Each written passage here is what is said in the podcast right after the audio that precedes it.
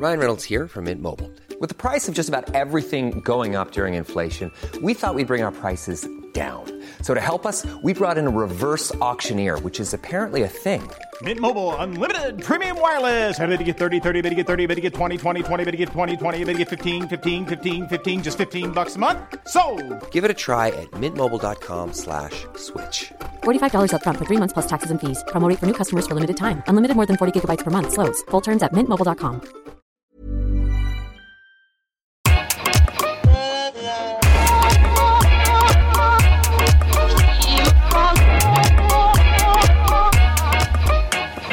Bonjour Okaya, Bonjour Grace. bienvenue dans ce nouvel épisode de Kif Taras, le podcast qui saute à pieds joints dans les questions raciales. Alors ici on parle d'arabe, d'asiatique, de blanc, de rome, de noir, de tout le monde sans aucun complexe. Et aujourd'hui justement on va parler du fait d'appartenir à plusieurs catégories à la fois. Quand on parle des minorités ethniques, on les énumère comme nous l'avons fait hein, à l'instant, les asiatiques, les blancs, les roms, les noirs, les arabes, comme si ces catégories étaient nécessairement imperméables les unes aux autres. Pourtant, de nombreuses personnes, du fait de leur apparence physique ou de leurs origines multiples, ne sont pas si facilement classables, entre guillemets.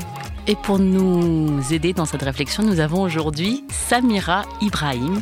Salut Samira. Bonjour Samira. Salut, grâce. Selfies. Non mais je sens quoi Je suis Fais des euh, stories. des stories, pas des selfies. Je Alors, suis inclassable, c'est ça? Ah oui, tu, es inclassable. Alors, tu es actuellement journaliste à France Média Monde. Tu as été présentatrice de télévision. On t'a notamment vu aux manettes de l'émission Investigation sur France O, mais aussi sur France 2 aux côtés de Julien Courbet. Merci d'être avec nous. J'en suis ravie, merci. à vous. Dans Kif Taras, Samira, nous avons un rituel. Nous demandons à toutes les personnes qui acceptent de se joindre à nous de se situer sur le plan racial pour permettre à nos auditrices et à nos auditeurs de savoir d'où elles parlent. Par exemple, Grace est asiatique et je suis noire. Comment tu te définirais, Samira, si si tu dois te définir? D'où je parle, je suis, euh, comment dire, à ta droite. Alors évidemment, j'ai écouté vos podcasts, j'adore euh, l'esprit, je trouve que c'est très riche, on apprend énormément de choses. Et effectivement, j'ai appris qu'il fallait que je me situe. C'est très compliqué pour moi. Euh, j'ai jamais su vraiment me situer. Euh, et surtout quand j'entends parler de race. Moi, c'est vraiment un mot qui mérite. Je comprends pas, on est tous de la même race, on est des êtres humains. Donc euh, ça, c'est dans le... Je me suis rendu compte que c'était un peu dans le monde de Disneyland, quoi. Chez les bisounours, effectivement, il y a qu'une race humaine, et puis après, il y a des animaux, il y a des races autres assez diverses. Ça, c'est ce qu'on apprend, évidemment, à l'école. Et, euh, et en fait, on se rend très vite compte dans la vraie vie, en effet, quand on regarde autour de nous, que, eh bien non, il y a d'autres d'autres choses. Alors moi, je parlerais peut-être plus de perception, parce que euh, je crois qu'il y a une différence entre comment nous on se voit, comment on se perçoit et comment l'autre nous perçoit. On a toujours euh, l'impression, enfin moi je rencontre toujours des gens qui euh, qui savent plus que moi qui je suis ou d'où je viens. Alors ça me fait toujours rire. Euh, moi, je me perçois comme euh, comme moi, comme une femme euh, sympathique, drôle parfois. Ça, nous Non, mais- On en mais parlera à la on fin de sait jamais si, si tu oublies Rokaya. Non, mais plus sérieusement, je, je, c'est vrai que quand je me présente, je me présente en tant que voilà Samira Ibrahim, journaliste. Voilà, c'est- un peu prendre le pouvoir sur ce que j'ai fait de ma vie, en fait. Mais je reviens jamais euh, sur mes origines, Euh, parce que en fait, comme quand les gens me disent ah je suis euh, noire et j'en suis fière, ça m'étonne toujours et ça me fait un peu rigoler, puisque mais t'es fière de quoi? T'es né comme ça moi, je peux être fière de quelque chose que j'ai fait, que j'ai créé, que voilà une situation dans laquelle, enfin, que, que j'ai visualisé, que que j'ai développé, mais fière d'être jolie, d'être noire, asiatique, euh, enfin tout ce qu'on veut, c'est étonnant. Donc moi, je... la fierté, elle vient en opposition euh, au fait que tu sois conforme ou pas à des canons dominants. Exactement. Et c'est parce qu'à un moment donné, on est provoqué, Mm. Euh, on est euh, ramené euh, à une case qui ne nous correspond pas. Et c'est pour ça, encore une fois, je reviens sur le, le terme perception.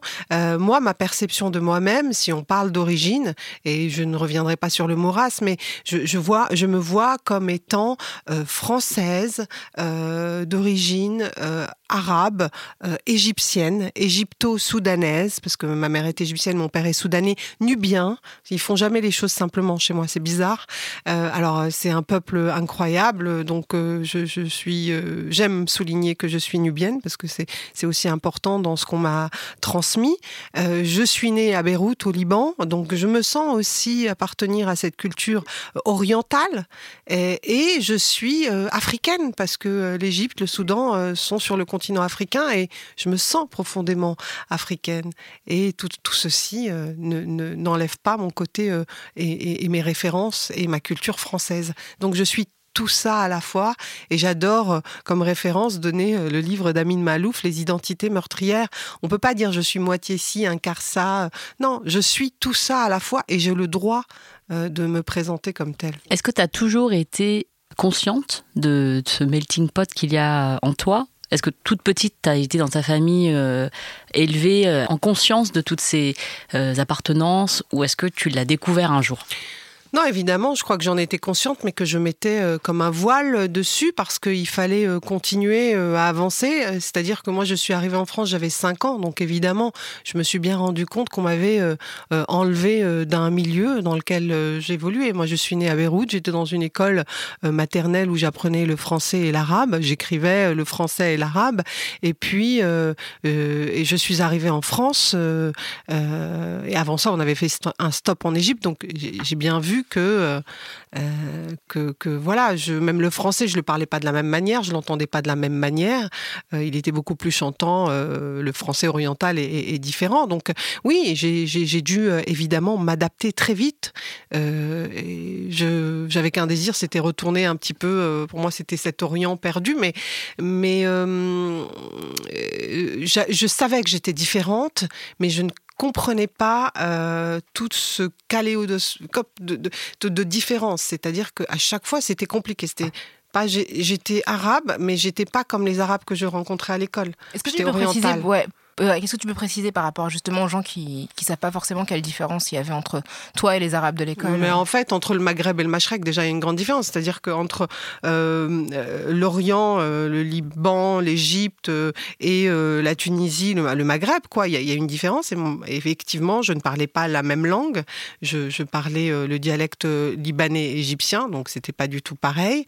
Donc j'étais pas forcément considérée. De toute façon, il n'y avait pas beaucoup d'Arabes à l'école où j'étais. Hein. donc euh, voilà, euh, je ressemblais à une indienne.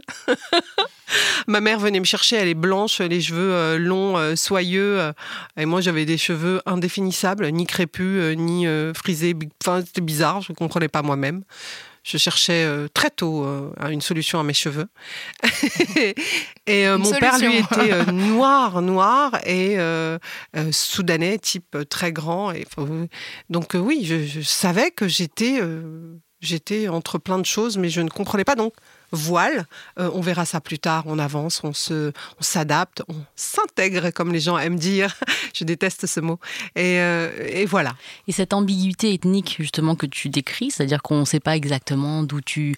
On peut pas te mettre dans une case dès le premier abord. Donc, est-ce que les gens, quand ils te rencontrent et qu'ils ne savent pas qui tu es, ils essaient de te situer, eux? Est-ce que leur perception, elle est. Enfin, Qu'est-ce que les gens te disent Mais ici, en France et dans les pays arabes, parce que j'allais tous les étés en Égypte ou, euh, ou dans d'autres pays, et évidemment, les gens. Euh, euh, alors moi, à un moment donné, je suis passée du, du libanais au dialecte libanais, du dialecte libanais au dialecte égyptien, et donc les gens, quand je parlais égyptien, étaient étonnés, comme s'ils découvraient qu'en Égypte il y avait des noirs. Ben oui, quand même.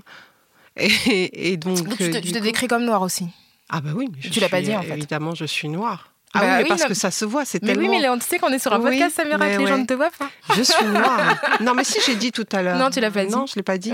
Mais c'est tellement... C'est ça qui est étonnant, c'est que devoir dire qui on est alors que il suffit de d'être et d'interagir avec l'autre pour... Euh, c'est étonnant d'être sommé toujours euh, à se définir euh, et à définir son identité. Et donc, en Égypte, euh, en Égypte, bah, on reconnaissait pas comme égyptienne parce qu'on me disait ouais mais ton père est soudanais, ouais mais il a grandi en Égypte et je parle égyptien et je connais pas le Soudan et je fais ce que je veux. Je dis si je veux dire que je suis égyptienne, je suis... et jusqu'à maintenant les gens te disent mais Jamais on parle égyptien. Quand je vais en Égypte, on parle anglais. Parce qu'en plus, on voit que tu étais d'ailleurs, donc du coup. euh, Et en France aussi. euh, on- Alors moi, j'ai décidé, parce qu'à un moment donné, le pouvoir, ça se prend. J'ai décidé de prendre ça de manière très positive et de me dire, mais c'est normal, les gens sont curieux, ils veulent savoir d'où je viens. Alors bien sûr, et comme j'adore les endroits d'où je viens, et j'aime beaucoup toutes ces cultures que je porte en moi, alors je fais preuve de générosité et euh, je leur fais savoir très gentiment avec un grand et un large sourire d'où je viens. Mais tu trouves pas que c'est au contraire euh, une forme d'assignation? C'est-à-dire que là où tu pourrais parler de ton métier, de qui tu es, au-delà de tes origines, tu te retrouves dans des situations où tu dois justifier ton apparence Ah, qui oui. n'est pas forcément difficile, euh, facilement euh, comment dire, identifiable par rapport à, à des origines euh, réelles ou supposées. Est-ce que toi, ça te, tu te sens pas contrainte à chaque fois d'expliquer aux gens pourquoi tu ressembles à ce que tu es en t'appelant Samira Ibrahim? Euh, Évidemment. Voilà. Et je pourrais me laisser aller euh, dans, euh, enfin, je sais pas, dans ce sentiment de colère ou euh, d'exaspération. Encore une fois, enfin, on passe mon temps. C'est pareil quand on m'invite sur des thématiques. oui, parce que tu es d'origine, tu t'appelles Samira Ibrahim, tu vas faire ça, c'est ridicule. Non, moi, je pourrais, j'aimerais pouvoir me libérer de ça, mais est-ce que j'en ai vraiment le choix? Toi, tu milites. Tu peux le faire. Mais euh, moi, je suis journaliste et je, ne suis pas vraiment militante, ou alors on l'est tous à un certain niveau, mais mais euh, évidemment que ça m'exaspère. Évidemment qu'on ne devrait pas. Moi, je pense qu'il faut conscientiser les gens, il faut les sensibiliser, il faut. C'est humain. Et c'est pour ça que je tenais à dire que je vivais cela euh, de part et d'autre. On est un petit peu les enfants. Alors, on s'adapte très facilement parce que on a été sommé euh, de le faire. Et en même temps, comme on s'adapte très facilement, on nous en demande beaucoup trop. Et à un moment donné, euh, il faut éduquer les gens aussi. Euh, mais je pense qu'il faut le faire aussi, qu'il faut le faire d'une manière assez pacifique, douce, cool, parce que ça sert à rien de, de braquer les gens. Moi, je suis pas tout à fait d'accord avec le fait qu'il faut, qu'il faut que éduquer les gens, ce soit notre travail. Tu vois, c'est-à-dire que moi, euh, mon moi, je suis pas prof, je suis pas payée pour ça, et donc euh, les gens ils peuvent s'éduquer aussi. Ouais. Euh, oui, mais parfois, les conscientiser, suis- c'est ça. Mais quand je dis Bah, éduquer, c'est les conscientiser. Oui, mais c'est une charge, ce que vous tu faites. vois. Oui, oui. Mais ce que je veux dire, c'est que dans- un rapport interpersonnel où les gens me disent, où ils essaient de deviner mes origines en me disant, Mm. ah, on dirait une vietnamienne, ah, on dirait ci, on dirait ça, parce que. Euh, Oui. Et je trouve que ça Et me quand on demande leur énormément demandait, mais- d'énergie, tu vois, de, de leur dire bah non, alors je non, je ressemble pas vraiment. Enfin, et puis Et- et pourquoi est-ce que c'est à moi de le, pourquoi est-ce que c'est à moi de leur de Bah donner oui, cette leçon, euh, tu vois? Évidemment. Alors moi, je, je dis euh, oui, euh, il faut être cool et sympa, mais c'est vrai que je suis pas forcément toujours très agréable quand on me dit oui, par exemple, ah tu es marocaine, ben non, tu es, ah t'es égyptienne, ah mais tu fais pas, ah bon, t'as déjà été, tu connais l'Égypte, non, t'as été en Nubie, non, bah alors pourquoi tu, les gens se rendent pas compte de leur De leur arrogance. arrogance, j'allais dire un autre mot, t'es gentil, mais, euh, mais l'ignorance, quoi. D'où tu peux, toi, à ta place, tu n'as pas voyagé, tu n'as pas connu, d'où tu peux dire, oui, tu ressembles à une Égyptienne? Euh, Non, tu, tu sais pas, donc euh, tais-toi. Effectivement, tu n'es pas aussi gentil. C'est clair, tu, Non, comme tu l'as bon. dit tout à l'heure, tu es toujours Mais dans la alors, douceur. justement, j'essaye, parce que sinon, je pourrais être très dure avec les gens. Et quand on se connaît, eh ben, on essaye justement de, voilà, il y a un sas comme ça de sécurité. Il y a un sujet qu'on a déjà évoqué ici, euh, donc avec Grace, et on avait euh, à cette occasion invité Faiza Gain, c'est la question de la fétichisation euh, du corps des femmes, notamment qui, sont, voilà, qui ne sont pas blanches. Plus on a une apparence entre guillemets considérée et perçue comme exotique, plus on est exposé à des fantasmes, à une forme de fétichisation. Est-ce que c'est quelque chose que tu as expérimenté et quelles sont les choses les plus récurrentes que tu as pu observer en, en termes de réaction par rapport à ton apparence physique? Ah, je sais pas, mais c'est vrai que euh, je remarque. Parfois, je me demande si j'avais la peau un peu plus foncée, si j'avais fait, si j'aurais pu faire euh, exactement la même carrière euh, ou profiter, voilà, davantage. c'est compliqué, hein, parce que je vois dans et, et un jour, un copain m'a dit, et je pense qu'il a raison, il m'a dit, mais toi, t'es un peu le fantasme entre guillemets du vieux blanc, c'est-à-dire que tu es, tu es une jolie noire, mais au trait euh, très blanc finalement. Et donc euh, voilà, donc il, a euh, cette couleur euh, qui peut un peu l'exciter, et en même temps tu as des traits qui le rassurent. Et c'est horrible, mais il, a raison. C'est vrai que et, c'est drôle parce que j'ai remarqué parce que je suis très, je suis pas une fille. moi, je me considère pas comme étant très féminine. En tout cas, je ne me perçois pas comme ça. Et, je peux être très. euh, en fait, j'ai. Je ne sais pas minauder, je ne sais pas être douce. D'ailleurs, j'ai une voix un peu dure, parfois autoritaire, pas dure, mais et, c'est vrai que certains, euh, certaines personnalités dans le milieu peuvent, ah, je peux leur faire peur. C'est-à-dire qu'en plus je dis ce que je pense, euh, je le dis en souriant. Euh, je dis souvent je fais ma blonde parce que voilà, il faut, sinon je peux être trop dure. Donc je le dis en souriant, mais je dis ce que je pense. Et c'est vrai que je je sens que certaines personnes peuvent le percevoir comme quelque chose. Je sais que ça leur fait peur. Et ça ramène un petit peu à la femme noire qui, qui, qui castratrice, la femme quelque en colère. part en colère tout le temps. Mm. Ce cliché euh, qui, est, très connu. Euh, ouais, je ressens ça un peu parfois, mais je n'ai jamais. Euh, euh, non, j'ai jamais vécu de choses hein, déplacées. Euh, euh, oui, alors des, des, des, choses un peu comme des compliments masqués. Enfin, les gens pensent que ce sont des compliments. Toi, tu les prends très mal, mais, mais bon. De quel type, par exemple? Franchement, j'ai une chance incroyable. C'est que j'ai une mémoire qui me protège. j'ai une mémoire sélective. C'est-à-dire que je, je n'aime pas ressasser je peux revenir et me rappeler de choses et, revoir des scènes et les décrypter de manière différente, mais sur le coup, je passe très vite euh, à autre chose. C'est pour me protéger, je pense. J'ai l'impression que c'est un système qui me Loi protège. de survie d'une certaine manière, souvent, complètement. Euh, souvent, Et j'aimerais qu'on revienne un petit peu en arrière quand tu étais enfant et te poser la question par rapport à euh, ta perception de toi-même quand tu étais une petite fille. Comme tu, es, tu es né avec, euh, dans une famille, ton père est noir et ta mère est blanche.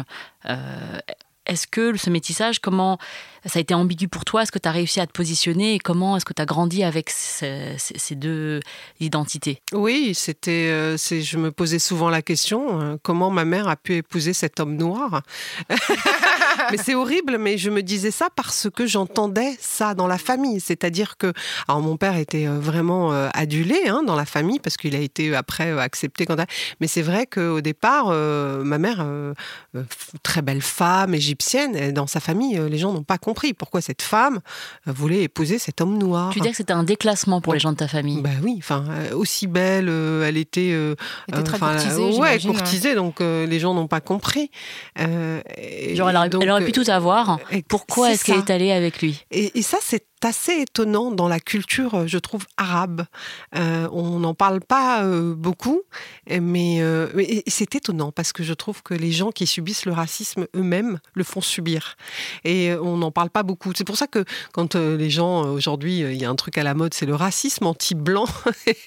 mais en fait, je, me demande si c'est pas quelque chose finalement d'humain et en même temps, alors ici, on a les outils pour s'en sortir, pour éviter d'être raciste ou pour euh, changer. Alors, dans certaines cultures, euh, voilà, c'est un peu euh, compliqué, même si on n'était pas censé l'être, parce que ce sont des cultures, les cultures arabes, il y a beaucoup de mélanges. Et en fait, c'est très prégnant le racisme. Et, moi, j'ai grandi avec ça. C'est comment cette femme a épousé. Et oui, et après, mais très vite, ce que je veux dire, c'est que très vite, je me suis rendu compte que c'était que c'était beau le mélange. Et parce que ma mère souvent euh, elle, alors elle, elle, c'était son choix et, et, surtout oui parce que elle elle adore le métissage depuis toujours. Elle, a toujours aimé le métissage et c'était quelque chose d'assez revendiqué. Et elle me disait, moi, je rêvais d'avoir des enfants métis. Et donc, euh, ma mère qui me racontait cette histoire-là, euh, c'est cette histoire-là qui a, en tout cas, eu gain de cause chez moi plus que l'histoire euh, familiale en Égypte. Alors, évidemment, ils ont accepté mon père, ils l'ont adoré, il n'y a pas de problème. Mais c'est vrai que cette histoire de... Et je me souviens que quand en Égypte, je partais, que je me mettais au soleil, ma tante me disait, mais mon Dieu, arrête de te mettre au soleil. Déjà, t'es foncé, mais en plus, tu vas encore être plus noir, mais toi, tu vas jamais te marier, en fait. Tu es toute maigre et tu vas être encore plus noir que tu ne l'es. Arrête, cesse de te mettre au soleil. Et, euh, et, donc, il y avait ce truc. Bah, tu t'es mariée oui, et puis surtout, ma, ma, tante m'adore. Mais c'est vrai qu'elle me disait, mais noire. Elle est trop sympa. c'est drôle, mais comment, justement, quand tu aimes un enfant, comment est-ce que tu peux lui dire ça? C'est ça bah, qui m'a toujours Elle pensait faire pour ton bien. Tu as donc euh, épousé euh, un homme d'origine égyptienne comme toi, euh, mais contrairement à toi, il n'est pas noir. comment votre union a été perçue à la fois dans vos familles respectives et puis dans, en Égypte où vous allez régulièrement? Ouais, alors c'était très drôle.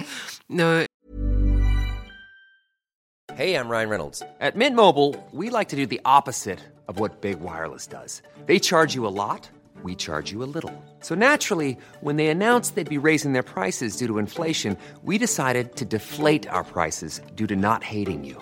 That's right. We're cutting the price of Mint Unlimited from $30 a month to just $15 a month. Give it a try at mintmobile.com slash switch. $45 upfront for three months plus taxes and fees. Promo rate for new customers for limited time. Unlimited more than 40 gigabytes per month. Slows. Full terms at mintmobile.com.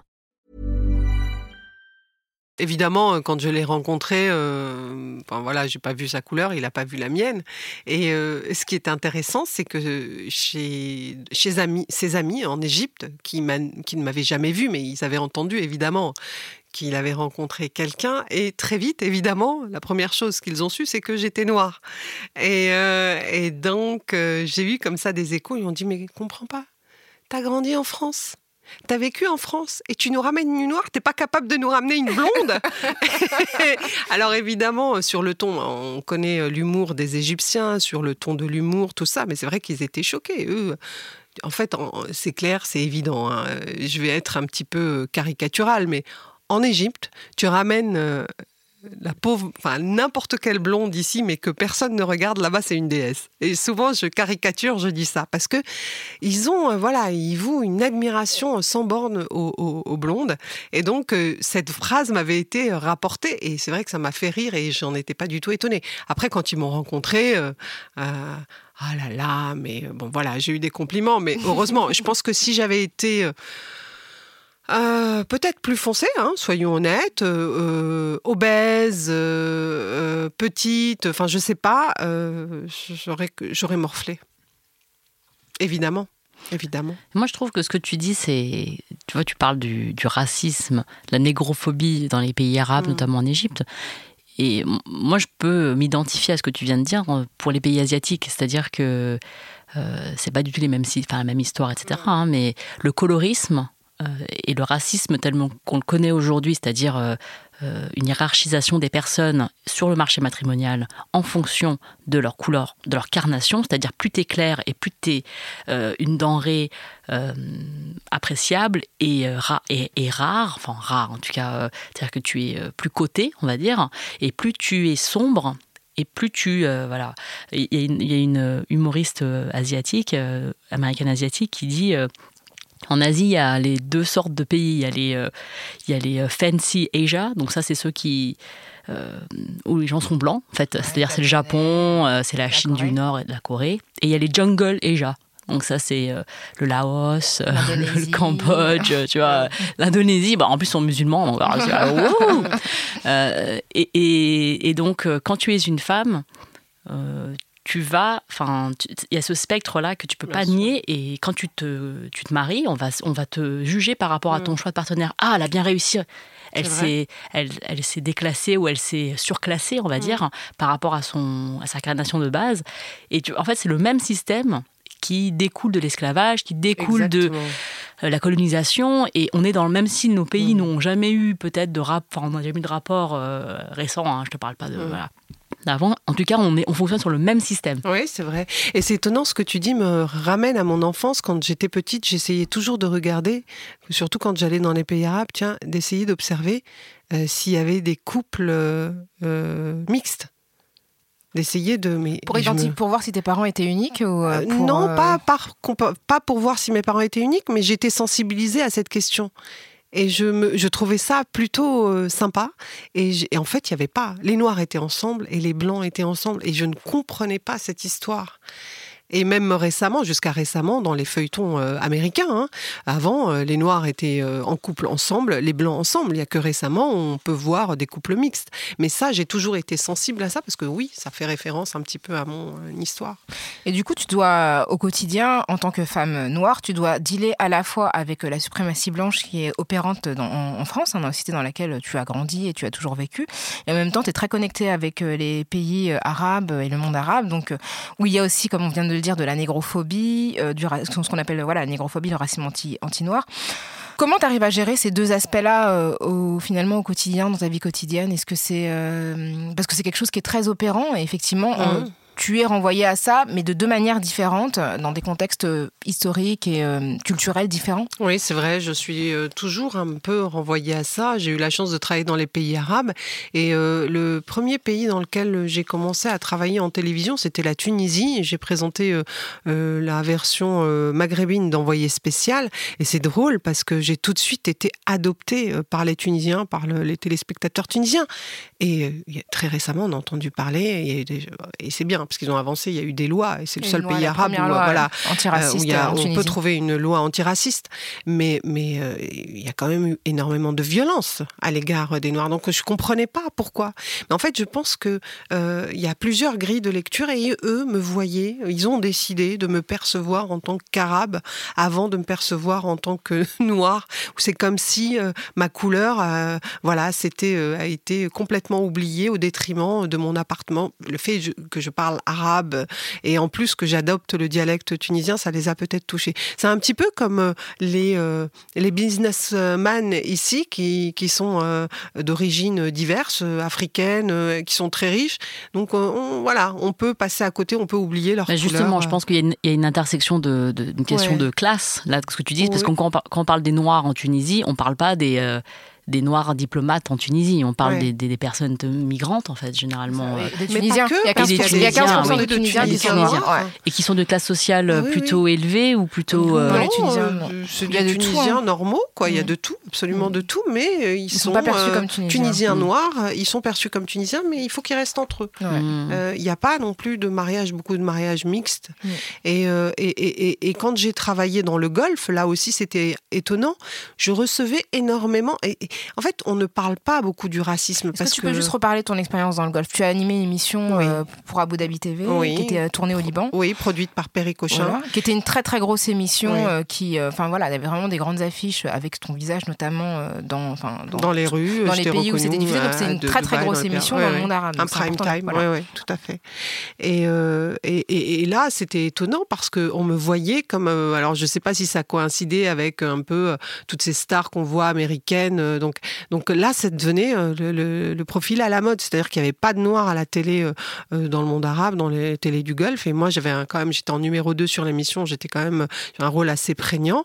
Et, tout le monde me disait, mais d'où tu viens, quoi? Mais qui es-tu? Alors, pareil, ils jouaient devinette, mais t'es de quelle origine? Mais en plus, tu penses différemment. Donc, il y avait un truc. Oui, c'était un peu, j'étais un peu un ovni. Et tu penses que le fait d'être française, ça, c'était su? Les gens le savaient ou que ça pouvait jouer en ta faveur ou pas du tout? Oui, c'était su pas vraiment. Ça s'est su euh, vraiment euh, après, à la fin, quand les gens ont su que je vivais en France. Mais non, non, parce que je parlais arabe. Hein, j'étais. Euh, ce qui a étonné, c'est vraiment peut-être une façon de décrypter l'information, de travailler sur les sujets de manière vraiment très différente. Ça, ça a été notable. Et puis un style très différent, c'est-à-dire que je, voilà, j'avais des traits de, fins et puis noirs et, et alors moi, je, quand je suis arrivée la première fois, c'était le maquillage. C'était quand même très drôle. Parce qu'ils ont quand même essayé. Ils ont essayé. Alors, je disais à la maquilleuse, montrez-moi votre fond de teint. Ah, mais euh, vous n'avez pas confiance, j'ai du fond de teint. Je lui dis, oui, oui, je sais que vous avez du fond de teint, montrez-le-moi, s'il vous plaît. Et alors, elle me sort un fond de teint. Je lui dis, mais mademoiselle, je vais être grise si vous mettez ce fond de teint. Moi, je vais vous expliquer un truc. Je veux euh, pas que vous changiez ma couleur. Je veux ni être plus claire, ni plus foncé, je veux être moi.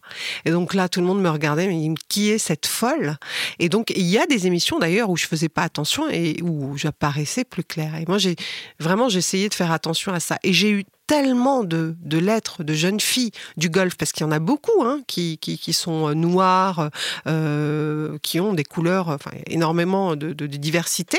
Ils disaient Ah, mais c'est génial, tu donnes, la possibilité de, nous imaginer aussi euh, à la télévision. Donc, il y a du racisme, il y a énormément de femmes qui, qui le vivent au quotidien. Je reviens à la question de, de mariage, c'est pas aussi évident que ça.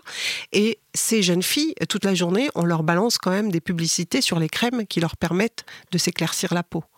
Donc euh, voilà, mais j'ai eu cette possibilité-là, mais euh, c'est pas ouvert. Hein. C'est pas euh, c'est pas parce que moi j'ai fait cette émission que aujourd'hui tout le monde cherche à avoir une noire dans son plateau. Non.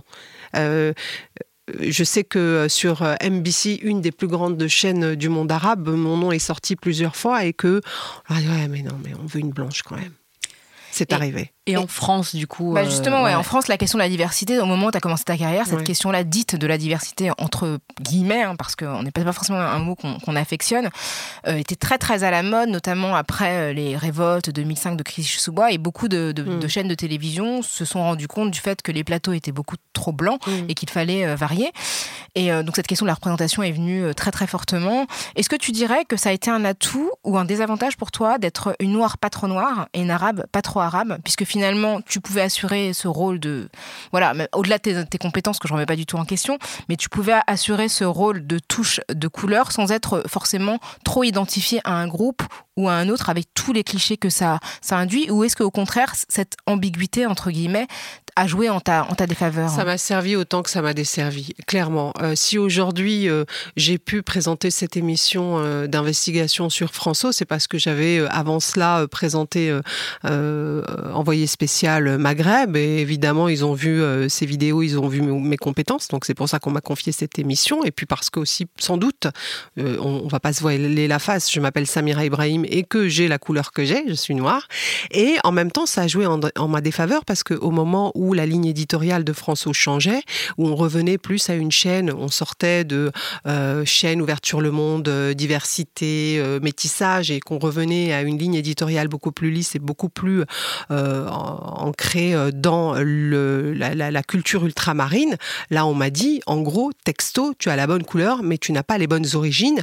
Samira Ibrahim présentait l'émission phare de François. Aujourd'hui, c'est un peu compliqué et c'est pour ça aussi que euh, j'ai arrêté de présenter l'émission. Donc, euh, tu vois, c'est qui tout double. euh, donc, moi, je, ça m'a toujours énervé, ça m'a toujours saoulé qu'on mette en avant les origines, la couleur. Aujourd'hui, c'est indéniable qu'il faut représenter, qu'il y ait une représentation de, tout le monde, de toute de cette diversité entre guillemets dont on parle, puisque c'est comme ça qu'on qu'on nous appelle, ou alors la minorité visible, parce qu'il y a des compétences.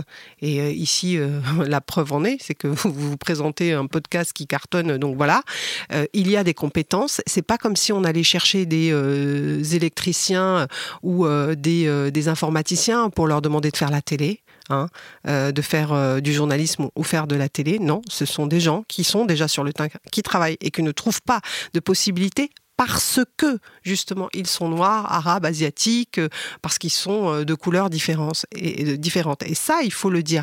Et le problème aussi, ce qui a joué en ma défaveur, c'est le fait d'avoir aussi euh, de dire ce que je pense. Aujourd'hui, on veut bien mettre quelqu'un qui nous ressemble, hein, un peu divers, tu sais, comme le divers sur ton CV. On ne sait pas divers, on ne sait pas d'où il est, mais bon, il est divers.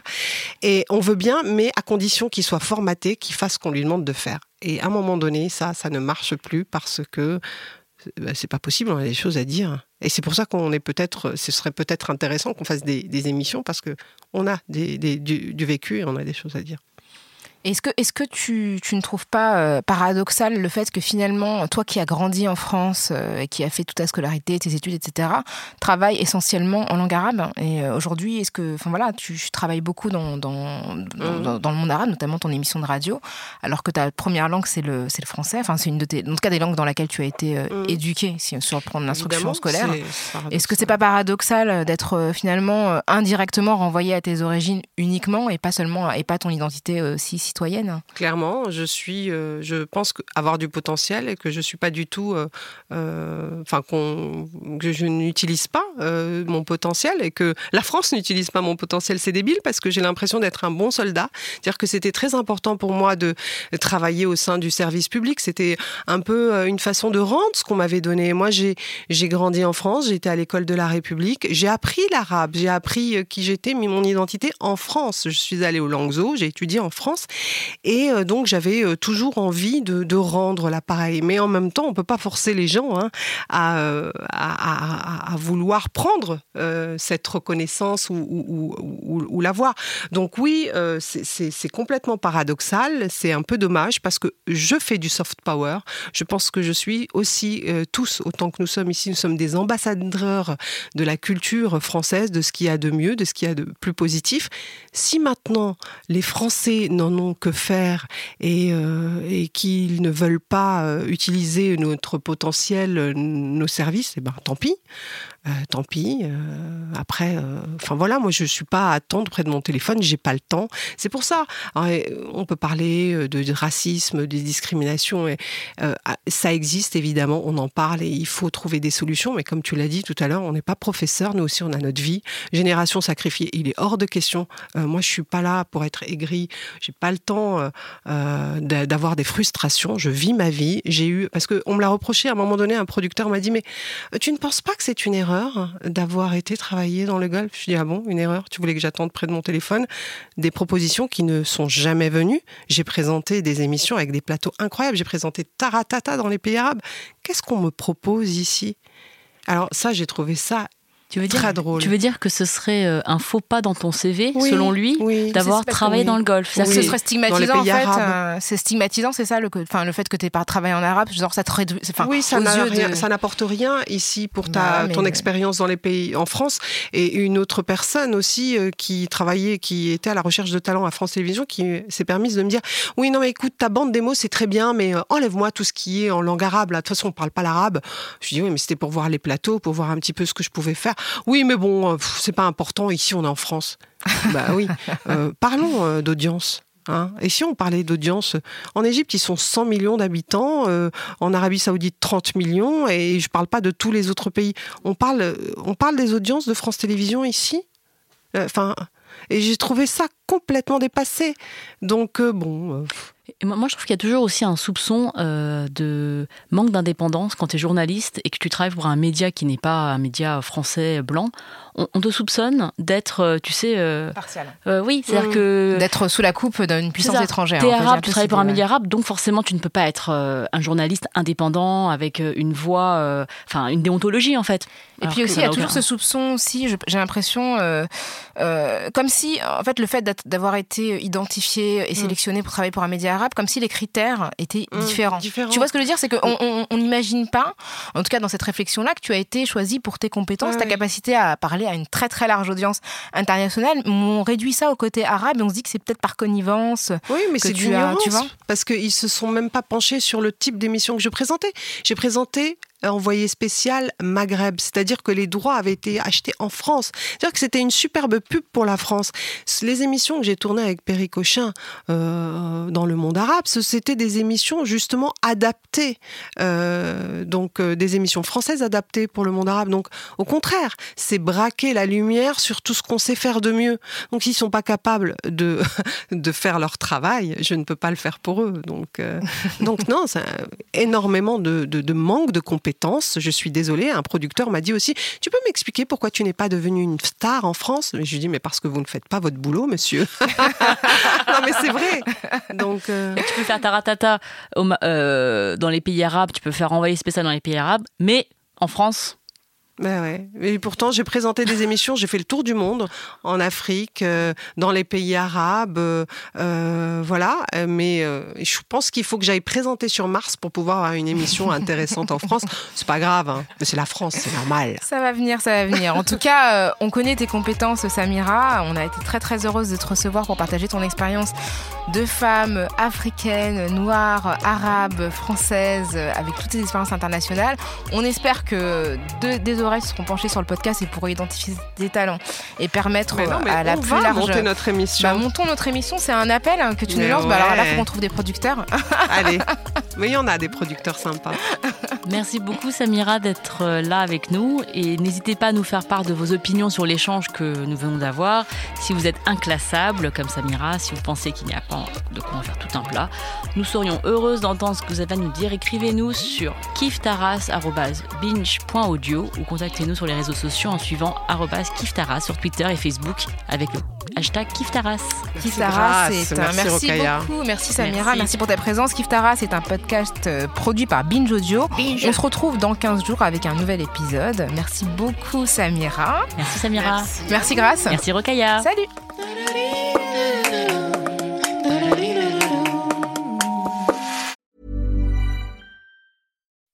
When you make decisions for your company, you look for the no brainers. If you have a lot of mailing to do, stamps.com is the ultimate no brainer. Use the stamps.com mobile app to mail everything you need to keep your business running with up to 89% off USPS and UPS. Make the same no-brainer decision as over 1 million other businesses with stamps.com. Use code program for a special offer. That's stamps.com, code program.